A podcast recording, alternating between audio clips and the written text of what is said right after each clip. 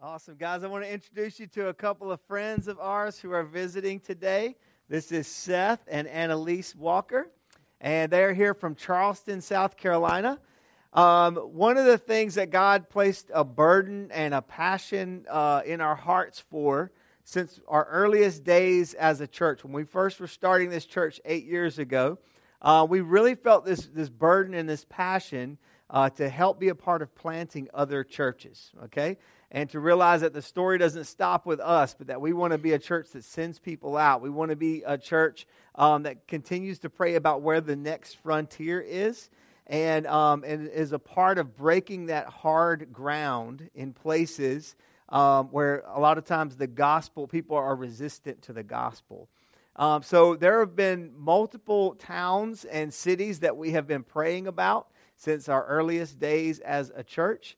And uh, recently we got connected with these guys, and there was a real heart connection uh, because Charleston, South Carolina, is one of those places that we have been praying about, uh, even since before the first service we ever had here as a church. And so these two young people right here, really young, how old are you again? 22. All right, 22 and 22, okay, are extremely brave and bold in what they are doing. All right, they have moved from Michigan, their home state, to Charleston, South Carolina, to be a part of planting this church. They are leading the charge in that.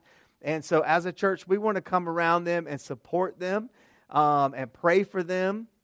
Uh, we'll talk a little bit more about this when, when they've shared their vision with you. Uh, but we want to encourage any of you that as they're talking, as they're sharing their heart and their vision, if there's something in you that is clicking with that, if there's something stirring in you, then we want to challenge you to pray through what it means to be a part of what they're doing. Okay? If that means to give financially, if that means to sign up to be prayer partners for them, if that means to pick up and move to Charleston, South Carolina, or if that means that you have friends and, co- and connections in that area that you can help connect them to. Um, we want to be that kind of church. Okay? We want to be that kind of church. That's a burden God's put on our heart. So I encourage you in that. So I would love for you guys to welcome today Seth and Annalise Walker, and they're going to share their hearts with us a little bit. Awesome. Well, thanks, guys. Uh, yeah, we'll talk a little bit just about how we how we got to Charleston and our and our vision and our city a little bit. So, uh, Annalise and I, we were in, engaged for about a year and a half, and during that time, we knew we wanted to do church planting, but didn't know where. We went to a conference uh, that the lead, one of the leaders there said, "Comfort and security are the two biggest enemies of a leader. Who's missing out because you won't step out because of those things?" And we were living in Marion uh, in different apartments, and I was really homesick in Michigan. Uh, I was we were living in Marion, Indiana, and podunk little town, cornfields all around it, kind of thing. and so uh, was really wanting to go back to Michigan. And then when I heard that, that, that struck me. It's like, no, that's not the place. That's your comfort and security. Mm. Uh, so we prayed about it, and uh, we had some family friends in in Charleston. So we uh, we I talked to them, see what that looked like they had us come down. Uh, we, we fell in love with the place, prayed about it, fasted about it, and uh, found ourselves in Charleston a little while later. So, a little bit about Charleston. Uh, it's grown like crazy. Uh, 45 new people every day are moving to the area.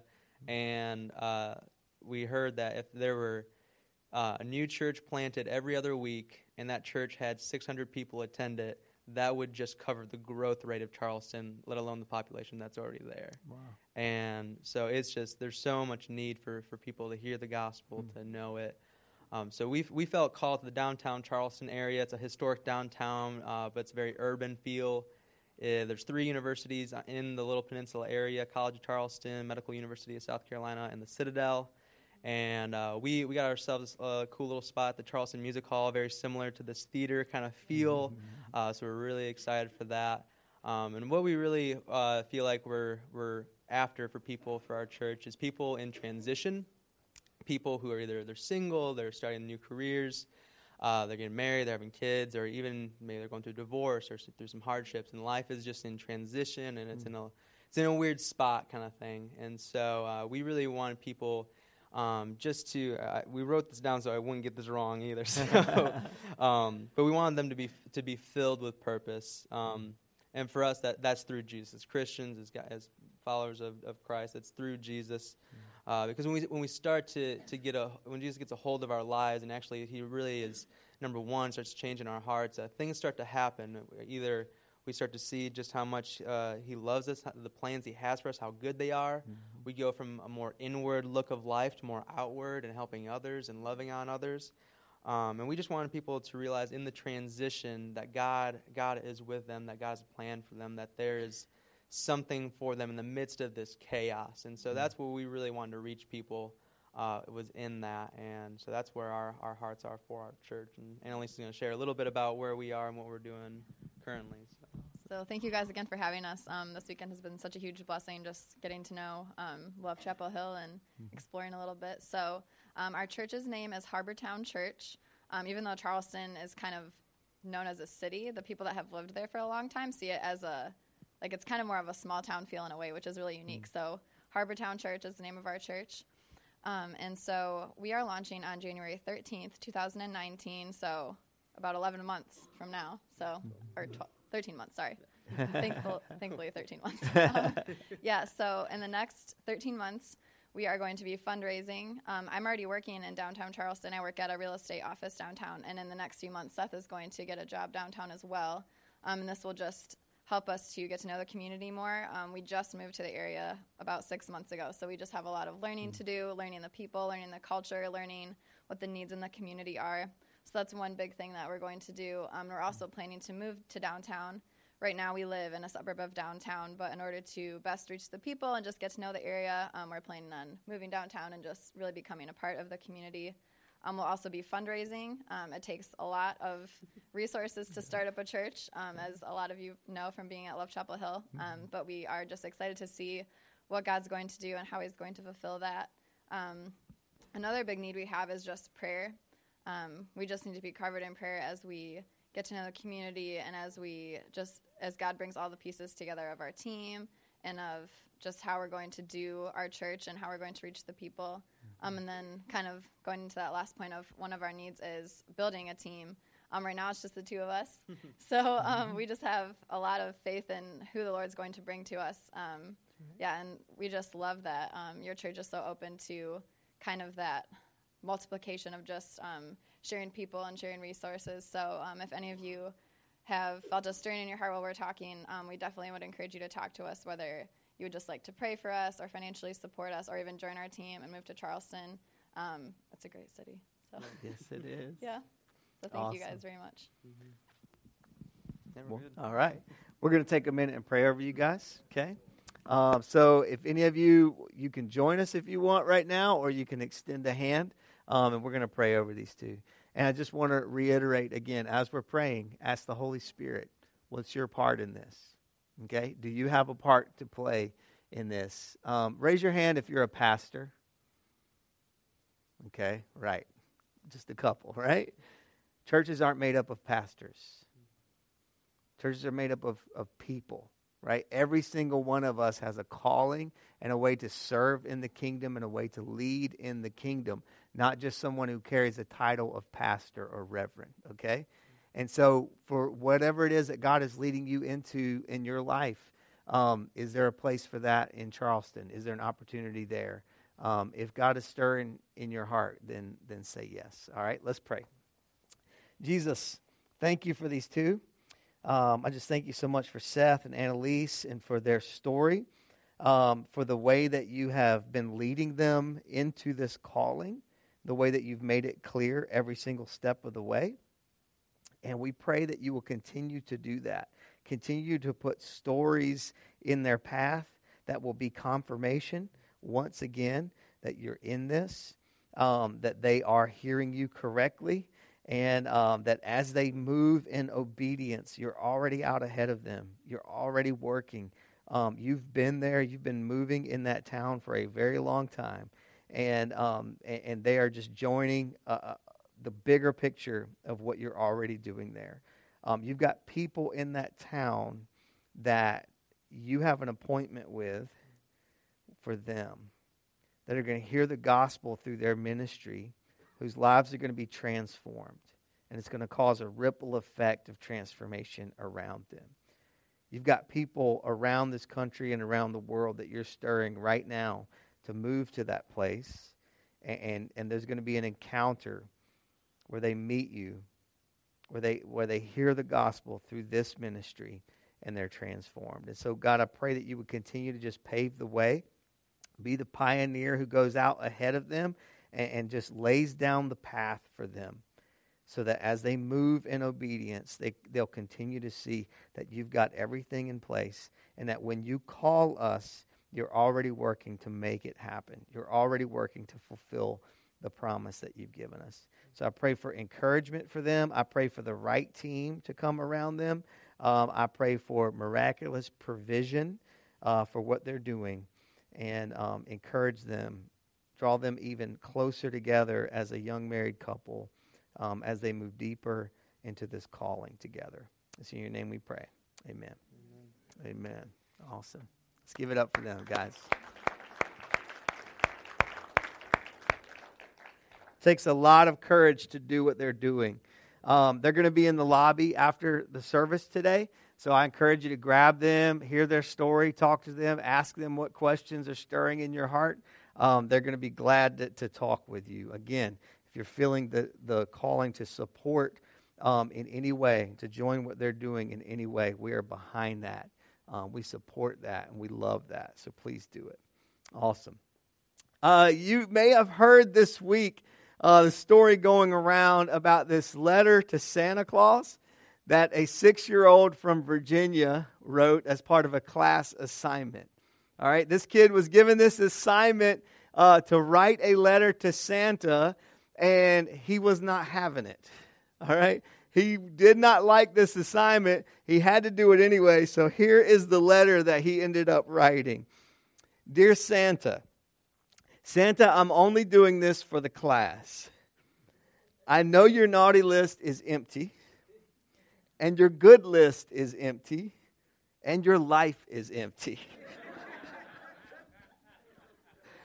That's hardcore, man. Come on. You don't know the trouble I've had in my life. Goodbye. Love, I'm not telling you my name.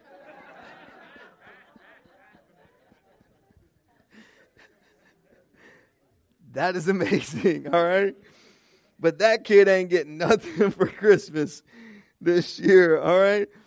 That is so funny, right? Because it just seems completely out of line from what we see around us, okay? Like it seems completely out of line with the trappings of the season, the joy, the peace, the hope that we're seeing to get that kind of skepticism and bitterness at such a young age. Poor kid, six. You don't know the trouble I've had in my life. That's funny. but it just seems so out of alignment, right? It seems out of alignment, and, that, and that's the, the humor in it. There's this dissonance between what you expect to see from this letter and what you actually get.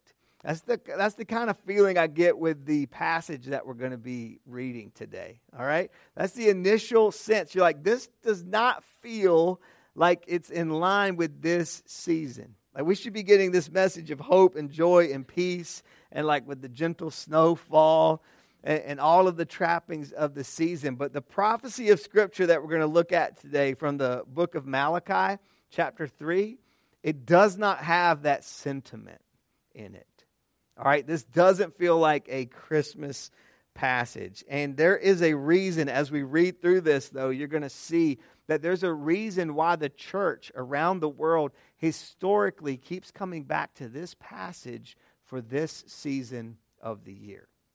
As the church is preparing its heart for the arrival of the Messiah in this season of Advent, as we're longing for the arrival of Jesus and we get our hearts and our minds set on that, you're going to see as we dig into this today why this is a passage over and over again that the church keeps coming back to. This is not just some random thing that we drew out. The church keeps coming back to this passage. Here's what it says uh, Malachi chapter 3, starting with verse 1. We're going to go through verse 5. See, I will send my messenger who will prepare the way before me. Then the, suddenly the Lord you are seeking will come to his temple The messenger of the covenant, whom you desire, will come, says the Lord Almighty. But who can endure the day of his coming? Who can stand when he appears? For he will be like a refiner's fire or a launderer's soap. He will sit as a refiner and purifier of silver. He will purify the Levites and refine them like gold and silver. Then the Lord will have leaders who will bring offerings in righteousness, and the offerings of Judah and Jerusalem will be acceptable to the Lord as in days gone by, as in former years. So I will come near to you for judgment. I will be quick to testify against sorcerers, adulterers, perjurers, against those who defraud laborers of their wages, who oppress the widows and the fatherless, and deprive aliens of justice. But do not fear me, says the Lord Almighty. Well, Merry Christmas. this one hasn't inspired a lot of the classic Christmas carols, has it? Mm. Chestnuts roasting over an open fire of judgment. judgment nipping at your nose. Not doesn't better watch out. Better not cry. All right, he's coming. Okay. it doesn't sit. There's this there's this disconnect between what we understand, the sentiment that we so often have about this season and this passage. But the church historically keeps coming back to it over and over again. And we're going to dig into the reason why. A little bit of context for this passage. First of all, Holy Spirit, lead us today. Please direct us. This is your word, not ours. So pray that you would speak clearly, that you would pinpoint the areas in our lives that need to be burned away today. That we would cut through the trappings and, and traditions and we would see you for who you are. And that we would have hearts prepared to surrender. We're yours. This word is yours. And we sit and surrender under it. In your name we pray. Amen. Amen. So, a little bit of context about this passage, all right? So, Malachi, uh, we know nothing about the person who wrote this book. We know nothing about this person apart from what we have in the book itself. Like, there's no other context that we can draw outside of the book, really. He's the last of the 12 minor prophets and the last book of the Old Testament. So, this is where the Old Testament story ends, right here with Malachi. He's got this theme that runs through his whole book over and over again. And the basic theme of the book is this promise of the Lord I will send my messenger. I will send my messenger. It's repeated throughout the book. In fact, the name Malachi means my messenger. And so the Lord keeps saying this through the prophet. Malachi. I will send my messenger. So we get this promise that the messenger is coming. One is coming who's going to prepare the way, and then another messenger is coming after that one who will be the messenger of the covenant, who will be the Lord himself. I will send my messenger. Then the book comes to a close. We turn one page from the chapter that we're at today, and this is what we get. Okay? This is the end of the Old Testament and there's a blank page between the end of Malachi and the beginning of Matthew. What we don't get from just flipping through the Bible and what we need to know from the context is this blank page right here represents 400 years of history. 400 years between the close of Malachi and the opening of the book of Matthew. 400 years, a blank page. This is what the season of Advent is it's intentionally entering into this time of the blank page and feeling the tension of what it means to wait for the arrival of the Messiah, what it means to, to hear the promise and to sit in the promise, to remind ourselves of the promise, and to wait for the fulfillment. Some of you right now, your life could be described as a blank page. You're in the middle of that tension right now. You know that God has promised his faithfulness to you. You know that God has a future for you, but you have no clue what it's going to look like yet. And you're in this time of tension where you can feel it that space between the promise and the fulfillment, and you don't know what's going to happen next. You don't know how this is going to work out. Let this blank page in your Bible be a testimony to you. Let it be an encouragement to you that even when it feels like God has gone silent, God is not still. He is moving, He is at work. And He's going to complete that in your life. He is faithful. He is faithful. So if you're in that season of blank page today, then be encouraged. Be encouraged. God will come through and He will fulfill everything that He's ever promised to any of us. So, one of the things that we need to recognize here is, is, that in this first verse in chapter 3, where it says, See, I will send my messenger who will prepare the way before me. And then suddenly the Lord you are seeking will come to his temple. The messenger of the covenant whom you desire will come, says the Lord Almighty. So we actually got two messengers that this passage is talking about. The first is this pioneer kind of figure who's preparing the way for the arrival of the second messenger. The second messenger is the messenger of the covenant, the one who's going to fulfill the covenant. We talked last week about that, that the history of Israel hangs on this timeline of the five covenants that God made to his people through Adam and Eve, through Noah, through Abraham, through Moses, and through David. All right? And how Jesus is the fulfillment of all of those. He's the messenger of the covenant. So, who's this first messenger that the prophet is talking about? It's John the Baptist. All right, Jesus tells us in the New Testament that John the Baptist is the one who was sent to prepare the way. Right? The way Malachi ends is it gives them gives us this promise that wait and, and before the coming of the Lord, I will send Elijah to prepare the way. And Jesus tells his disciples, if you have the eyes to see it, if you have the ears to hear it, if you've got the mind to understand it and the heart to believe it, then understand that John the Baptist is that Elijah figure that was promised. The old the, the, the last prophet of the old covenant, the first prophet of the new covenant, the one who has come to prepare the way for the arrival of the Messiah. He prepares the way. He's the pioneer to get people ready for the arrival of Jesus. Now, this is challenging to me, all right? And I want to pause right now and challenge you with it too with this question What about you? What kind of messenger are you?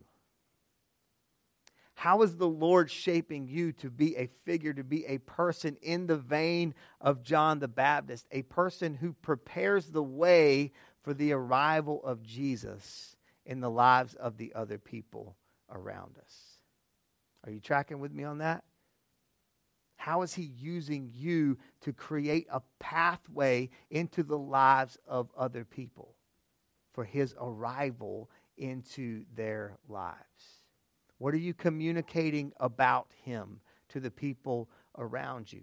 Do they see the reality of Jesus in your life and it begins to soften the ground of their hearts?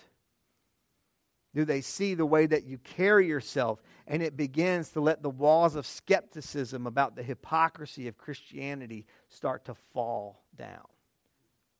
Are they seeing the fruit of the Spirit being displayed in your life? Like real transformation, true transformation, not just something that you say you believe, but when, when it really gets difficult, when things are the most difficult, do they see that playing out in your life? if they can't see the difference that it's making in your, in your life, then you're just adding another brick to the wall.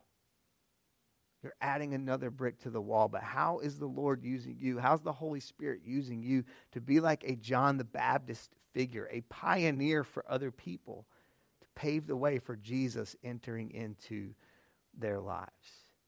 Who are the people around you right now that you know the Holy Spirit, right in this moment, is challenging you?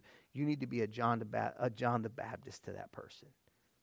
Who are those people? Get them in your mind, get them in your heart, and don't let that go away. And ask yourself, what kind of message am I communicating to them about the reality of Jesus? Can they really see it in me? Can they see it in me? Or am I just adding more bricks to the wall?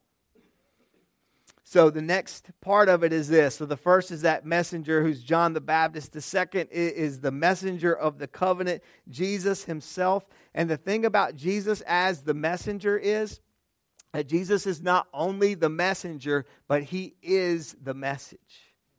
Right? He is the message. Everything that we believe is centered around him. It's all about him. Christianity is not a collection of doctrines that you're trying to convince people are true. Christianity is not a philosophy that you're trying to convince people look, this is the best way, most productive way to live your life. Christianity is not an ethic. It's not a platform. It's not a worldview. It's not an agenda. It's not a competing religion to show people, hey, this one's slightly better than the one that you're in right now. It's not a moral standard. It's not a series of self help life hacks to make things slightly better for people. It's not what Christianity is. Our message is a person, and his name is Jesus Christ. Point people to Jesus, point people to Jesus. That's what we're called to do. He is the messenger, and he is the message himself. We need to keep moving. We're going to move into verses 3 and 4 here. And here's where things get really tough for today. All right?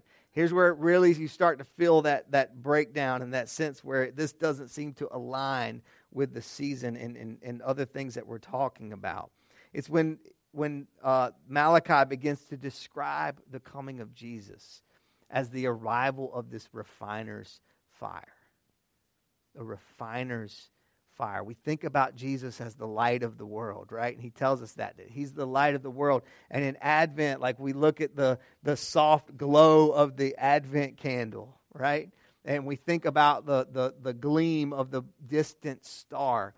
But what we don't often think about is that Jesus isn't like a, a soft candle. He's not like a distant star. Jesus is a fire. Jesus is a fire, a refiner's fire. And that makes us really uncomfortable over the past week and, and, and couple of weeks, we've seen these images, these heartbreaking images, these frightening images coming out of California. We're praying for friends there. We have friends that are in that area that we're praying for, other churches that we're connected to that we're praying for through this. And just the, the heartbreaking and frightening destruction of what we can see fire doing when it is unleashed right? The way it just wipes everything out in its path, it consumes everything in its path. And it's frightening to think about Jesus in those kinds of terms.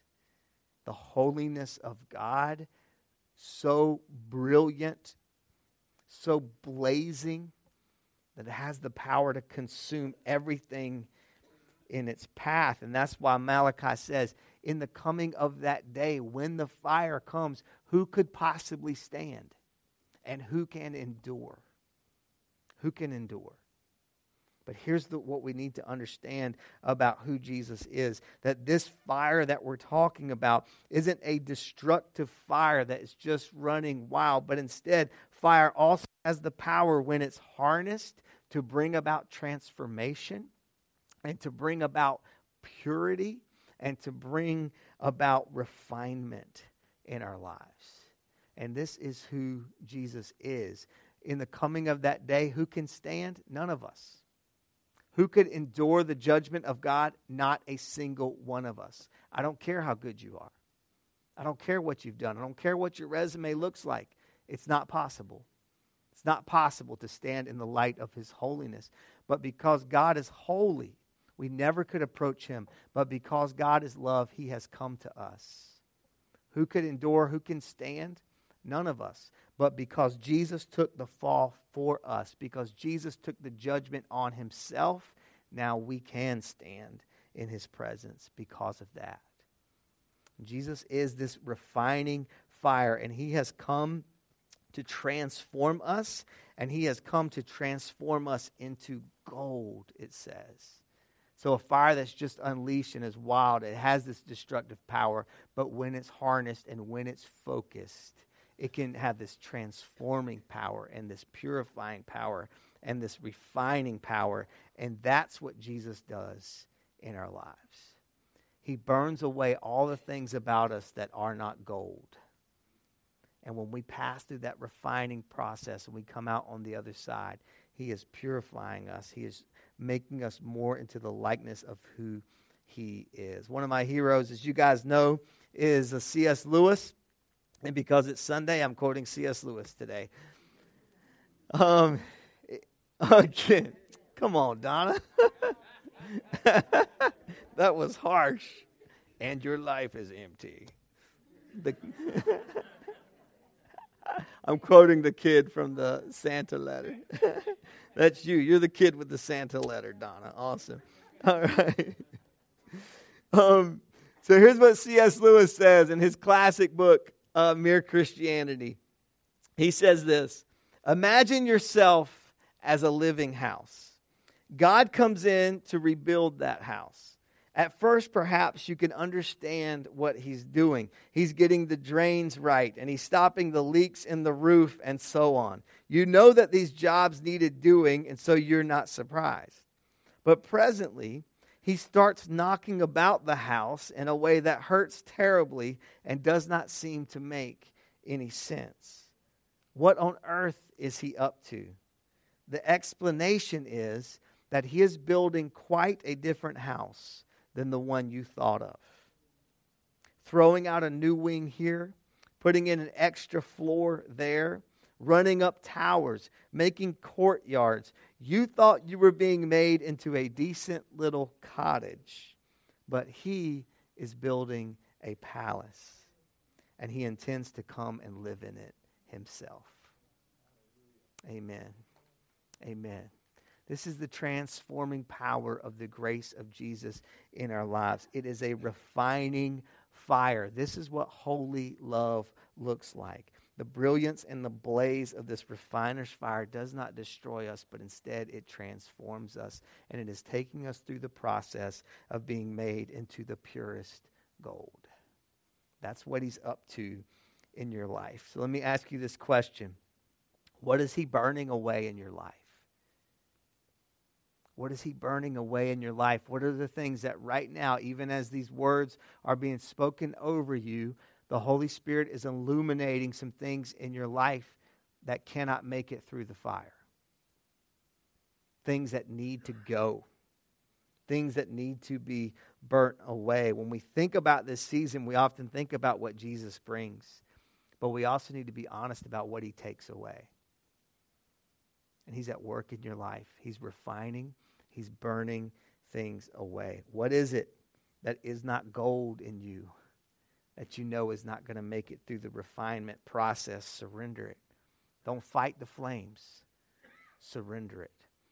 And the brilliance and the beauty and the blaze of His holy love will transform you. Will transform you. Jesus will never tempt you, but Jesus will test you. There's a major difference between temptation and testing. In temptation, the goal is to make you fail. In testing, the goal is to make you stronger, right? In, in temptation, the, the goal is to steal away your treasure, but in the testing, that is purifying the gold. That's what Jesus is up to in your life. In, in temptation, it's pulling the rug out from under you and in testing, it's building a firm foundation for you to stand on. What is He building in your life? What is He testing? What is He putting through the fire to burn away all that is not gold? Don't fight the flames. Surrender to it. Surrender to it. This Jesus that we celebrate in this season, the arrival that we have been longing for, He has come, and He has come to transform the world. And there's so much hope in that. But brace yourself because he's come to transform you first. He's going to start with you. He's going to start with you. He's transforming the world and he's transforming you along with it. We're going to move into communion. And as we do, I want to challenge you and encourage you to spend time in prayer.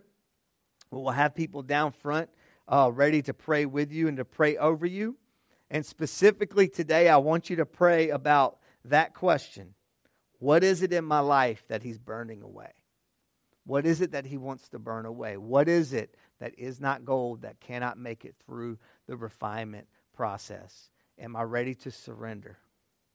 Am I ready to surrender that to His flames of transformation? Well, Jesus' last night with His disciples, He took the bread that was on the table and He broke it. And He said, This is my body broken to make you whole.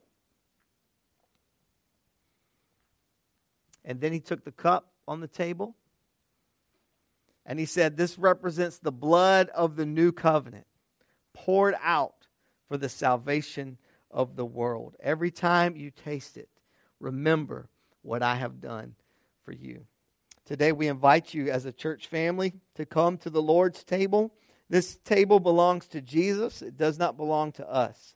And He invites you and He welcomes you. If you want to submit to Him, if you want to embrace His love for you and the grace that He's poured out for you, we invite you to come and to participate in that. And as you come, and as you take a piece of the bread and dip it into the cup, in that act of taking, also ask Him, Jesus, what do you want to take from me? What do you want to take from me?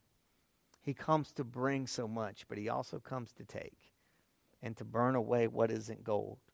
Ask him that and surrender it to the flames.